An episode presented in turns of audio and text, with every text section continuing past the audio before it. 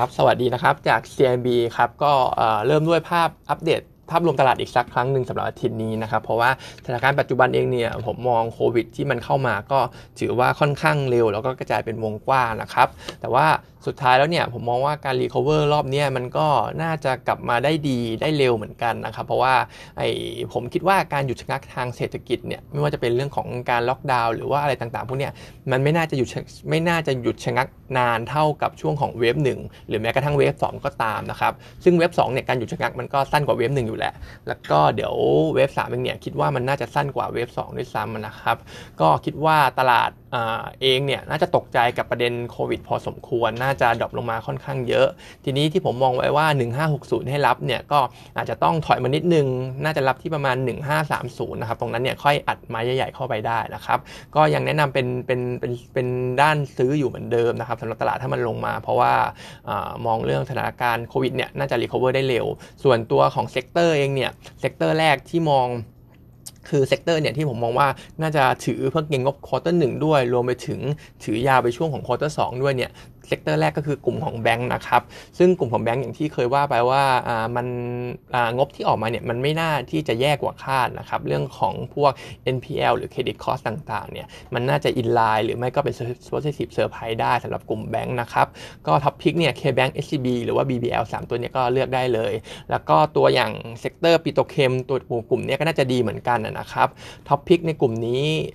เรายังเลือกเป็นบลท GC อยู่ คิดว่า spread เรื่องของพลาสติกต่างๆเนี่ยมันก็น่าจะยังไปต่อได้ GC เนี่ยถือว่าราคาลงมาพอสมควร แล้วก็มองว่าดาวไซด์เนี่ยอาจจะเริ่มจำกัดแล้วนะครับผมก็พื้นฐานก็น่าจะโอเค งบก็น่าจะมาออกมาโอเค เราก็เลยแนะนำเป็นตัวนี้ แต่ว่าตอนนี้ในตลาดเขาเหมือนจะชอบตัว IRPC กันที่สุดนะครับหลายๆโบกก็เชียร์หนังสือพิมพ์ก็ลงเกี่ยวกับ IRPC เยอะนะครับก็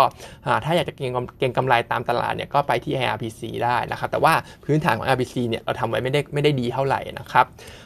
ส่วนอีกกลุ่มก็เป็นกลุ่มของอิเล็กทรอนิกส์นะครับซึ่งปีนี้ทั้ง 3 ตัวก็คงเห็นการเติบโตอยู่แล้วสำหรับกลุ่มอิเล็กทรอนิกส์ราคาหุ้นถ้ามันไหลลงมาก็ถือว่าเป็นโอกาสเข้าซื้อนะครับ เพราะว่าไอ้เรื่องของ supply shortage ต่างๆเนี่ยก็คิดว่าสถานการณ์มันก็คงจะดีขึ้นตามสถานการณ์โควิดนะครับแล้วก็รวมไปถึงอีกฝั่งนึงเนี่ยมันก็มี pent-up demand รออยู่ด้วย เพราะฉะนั้นเรื่องของการเติบโตเนี่ยก็คิดว่าน่าจะเป็นไปตามเป้าที่ส่วนใหญ่ทำไว้กันได้นะครับส่วนอีก 2 กลุ่มที่ผมมองว่าน่าสนใจ แต่ว่าอาจจะยังไม่ต้องรีบมากก็กลุ่มอย่างโรงพยาบาลนะครับแล้วก็กลุ่มอย่าง Out of Home Media อย่าง VGI แล้วก็ Plan B นะครับ ซึ่งโรงพยาบาลตอนนี้เขาตรวจโควิดกันค่อนข้างเยอะ เตียงเตียงสำหรับผู้ป่วยโควิดเนี่ยก็เต็มนะครับ การตรวจเคสโควิดตอนนี้ก็รอคิวกันค่อนข้างนานก็น่าจะมี positive เข้ามาในช่วง quarter สองเหมือนกัน แต่ว่าไม่ต้องรีบซื้อนะครับสำหรับโรงพยาบาล Out of Home Media เหมือนกันนะครับน่าจะโดนกระทบจาก wave 3ตรงนี้นะครับ แต่ว่า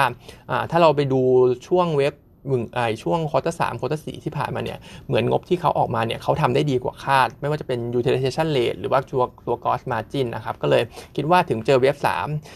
ตัว VGI Plan B เนี่ยคงสะดุด แต่คิดว่าน่าจะกลับมาได้ดีนะครับ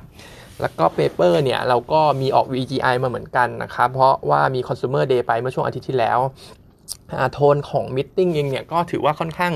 IR เนี่ยเขาพิเศษค่อนข้างบวกนะครับ ซึ่งก็ดูแล้วก็มีความเป็นไปได้อยู่ เพราะว่าตัว revenue recover หรือว่า growth เนี่ยเราทำไว้ประมาณ 60%ปีนี้ไอตัวเลขของเขาที่ให้ให้มาเนี่ยมันประมาณ 60%ปีนี้ แล้วก็ตัว gross margin เนี่ยก็คิดว่าจะกลับไปสู่ช่วง p covid ได้ก็คือประมาณ 40 ปลายๆนะครับ แต่ว่าที่ว่าไปเนี่ยมันยังไม่ได้ factor in เรื่องเวสสามที่มันเพิ่งเข้ามานะครับก็อาจจะมี discount ลงมานิดนึงบ้าง แต่ว่าสุดท้ายแล้วผมก็มองว่าการฟื้นตัวของอย่าง VGI หรือว่าแพนบีเนี่ยเขาน่าจะบริหารจัดการได้ดี ก็น่าจะเห็นการฟื้นตัวที่ดีในปีนี้อยู่ดีนะครับ ส่วนที่เป็น positive surprise หน่อยอ่าเป็น positive นะครับ ไม่ได้ surprise อะไรแต่ว่าก็ก็เป็นเรื่องของมาโก้นะครับ เพราะว่ามาโก้เนี่ยเขาพยายาม negotiate กับทางมาเลเซียอยู่ เพื่อที่จะขอลดหรือขอเวฟตัว minimum การันตีนะครับ อันนี้ก็ปีที่แล้วเนี่ยเราทำทั้ง fiscal year ของ VGI เนี่ยเราทำมาโก้ขาดทุน 500 ปีเนี่ยน่าจะเป็นแฟดนะครับหรือว่าอาจจะบวกได้สักหลักหน่วยนะสำหรับตัวมาโก้ก็จะดีขึ้นเยอะนะครับ VGI แล้วก็มี preview นิดนึงในส่วนของ quarter สี่นะครับ Net Profit เนี่ยเราทำไว้ 5 ล้านบาท เทียบกับช่วง quarter สามที่ 700 กว่าล้านบาท ซึ่งมันอาจจะเทียบกันไม่ได้หน่อยเพราะว่า quarter สามเขามีเรื่องของ ตัวกำไรจากเงินลงทุนในเคอรี่นะครับซึ่งไอ้5ล้านบาทที่เราบอกที่จะออกมาใน quarter สี่นี้เนี่ย fiscal year ของเขานะครับมันเป็นตัวเลขจากทางใน meeting นะครับซึ่งมันดีกว่าที่เราทำไว้ตอนแรกเราทำไว้ตอนแรกนึกว่าจะโดนเวฟ2เข้าไปหนัก และคิดว่า VGI จะขาดทุนด้วยซ้ำแต่ออกมาเนี่ยเป็นน่าจะเป็นบวกได้ก็ถือว่าดีกว่าที่เราคาดนะครับ target price เนี่ยอยู่ที่ 9 บาท VGI นะครับก็ให้เป็นซื้อนะครับส่วนตัวของ Human นะครับอันนี้หุ้นเล็กนิดนึงก็ทาง Analyst เนี่ยเขาไปอัปเดตกับทางผู้บริหารมานะครับตัวเลขต่างๆเนี่ยเหมือนจะดู positive มากขึ้น เรื่องของ revenue เนี่ย target ของผู้บริหารเนี่ย 20%แต่ว่า assumption เราเนี่ยทำไว้ประมาณ 12%ซึ่งไอ้ gap 8%ตรงนั้นเนี่ยก็พอที่จะมี potential ที่จะไปถึงได้อยู่ เพราะว่าตอนนี้เขาบอกว่าเขาคุยกับ head เขาอยู่ที่ประมาณ 65,000 คนนะครับ มากกว่าที่เราทำไว้ รวมไปถึงปีเนี้เขาจะเริ่มบุกทาง EEC แล้วด้วยนะครับ ตอนนี้เขาจับมือกับทางปตทจับมือกับทางสหพัฒน์นะครับในการที่จะเข้าไปหาลูกค้าใหม่ๆ ในส่วนของ EEC เพิ่มเติมเพื่อที่จะมาใช้ตัวซอฟต์แวร์ของเขานะครับ อันนี้มันก็ดูดูดู promising นะครับผมก็น่าจะมีอะไรเป็นบวกเข้ามาสำหรับเรื่องเหตุเขาของเขาทางฝั่ง revenue เองเนี่ยปีนี้เราทำโต 12%นะครับ ตัว net profit เนี่ยก็เลยถูกดึงขึ้นมา 7%ปีนี้ แล้วก็ 9%ปีหน้าก็มี upside เพิ่มขึ้นมานะครับ แล้วก็ถ้าจำกันได้เขาจะมีตัวตัวแพลตฟอร์มใหม่ อย่างเช่นขายประกันออนไลน์ชื่อ Benix แล้วก็ตัวของ Rabbit Cash ที่เริ่มทำไปแล้วกับ VGI Eon แล้วก็ Human 3คนนี้นะครับซึ่งไอตัว peer to peer lending เนี่ยเขาจะทำเองด้วยปลายปีนะครับอันนี้อยู่ในขั้นตอนการขอ license อยู่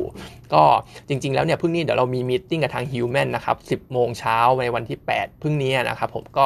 ไอรายละเอียด 2 ส่วนเนี่ยน่าจะพูดคุยกันเพิ่มขึ้นในในใน meeting นะครับก็ต้องดูว่ามี upside potential ขนาดไหนสำหรับตัวธุรกิจใหม่ของเขานะครับตัว Human เนี่ยก็อัปเกรดขึ้นมานะครับจากเดิมเป็น hold ก็ให้เป็นให้เป็น buy แล้ว target price เนี่ย12.2 บาทนะครับส่วนกลุ่มของ อย่าง property เนี่ยมีนิดนึงนะครับ พอดีมีรัฐมนตรีท่านหนึ่งเขาไปโพสต์ทางสบสไอศูนย์สถานการณ์บริหารเศรษฐกิจฉุกเฉินตรงนี้นะครับ ว่าอยากจะให้กลุ่มอสังหาเนี่ยอยากจะให้ลูกค้าต่างชาติเนี่ยซื้อบ้านได้นะครับ แต่เดิมเนี่ยซื้อไม่ได้เลย แต่ว่าอยากจะให้ซื้อได้แล้วก็ถือครองได้ไม่เกิน 49%ของ รเจกต์นั้นๆนะครับ ซึ่งอันนี้น่าจะเป็นบวกต่อกลุ่มที่มีบ้านเยอะ แต่ว่ามันยังไม่ finalize อะไรนะครับมันยังเป็นแค่ข่าวแค่ sentiment เข้ามาเฉยๆ แล้วก็อีกอย่างหนึ่งก็คือคอนโดนะครับที่จะเพิ่ม limit จาก จากการถือครองเนี่ย 49%ไปเป็น 70-80%แต่ว่าเรื่องคอนโดเนี่ยผมมองว่าไม่น่าจะมี Impact อะไรเยอะ เพราะว่าปัจจุบันเองเนี่ยต่างชาติเขาก็ไม่ได้ถือคอนโดถึงถึง limit 49%อยู่แล้ว ส่วนใหญ่ก็ถือกันสักประมาณ 10-20%ของโครงการนั้นๆนะครับ ก็อิมแพ t จริงๆเนี่ยน่าจะมีต่อแนวราบมากกว่า อย่างเช่น Land and House ศุภาลัยหรือคิวเฮาส์ที่เป็น top pick ของเราอยู่เหมือนกันนะครับ วันนี้ก็เท่านี้นะครับ